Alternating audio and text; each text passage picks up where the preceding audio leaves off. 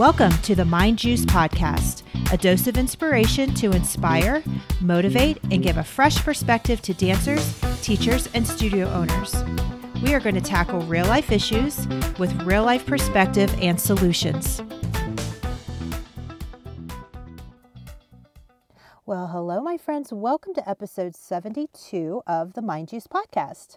Today, this podcast is for leaders, studio owners, teachers, team captains, coaches, and even parents. Let's talk about leadership. We all want to lead those to success and to happiness. And parents want happy homes, studio owners want a successful team and a successful, happy staff.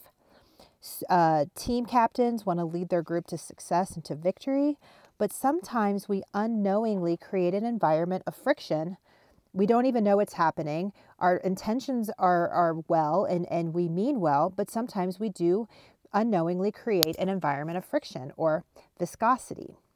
Viscosity is the degree in which a liquid can flow. It's a scientific term. So the thicker the liquid, the higher the viscosity. The higher the viscosity, the harder it is to navigate through. So imagine a fish swimming in water. That is low viscosity. The fish is moving freely, effortlessly. Now imagine a fish swimming through mud. That's high viscosity, and it is hard for the fish to navigate. Sometimes, as leaders, we're unaware that we're even creating a high viscosity environment. And the goal is to create a low viscosity environment for our students, for our staff, for our children, whoever you are leading. I actually learned this term and this topic and this lesson from Justin Su'a and his list of five things that lead to a high viscosity environment. Number one, when who is right is more valued than what is right. Number two, people don't feel comfortable or are not given the opportunity to voice their opinion. Number three, when people aren't able to thrive because of micromanagement. Number four, when people are afraid to make mistakes. And number five, cumbersome processes where you have to jump through hoops and do all of these things to get something done. I love to say simplicity is key. Make things simple. Uh, cumbersome processes can lead to this high friction environment.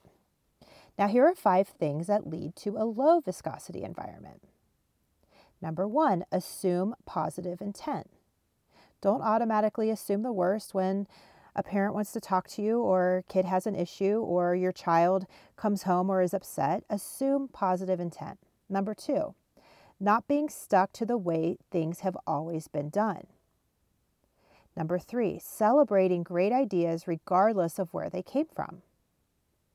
Number four, be a consistent leader, one who shows up all the time, not only physically, but is emotionally consistent. And number five, people know their job and they do their job. Great teams and great leaders work to create a low viscosity environment. Great leaders unite, they don't divide. So, in looking at both of these lists, where can you bring awareness and make improvements? This list really opened my eyes and has given me a great blueprint to lead from.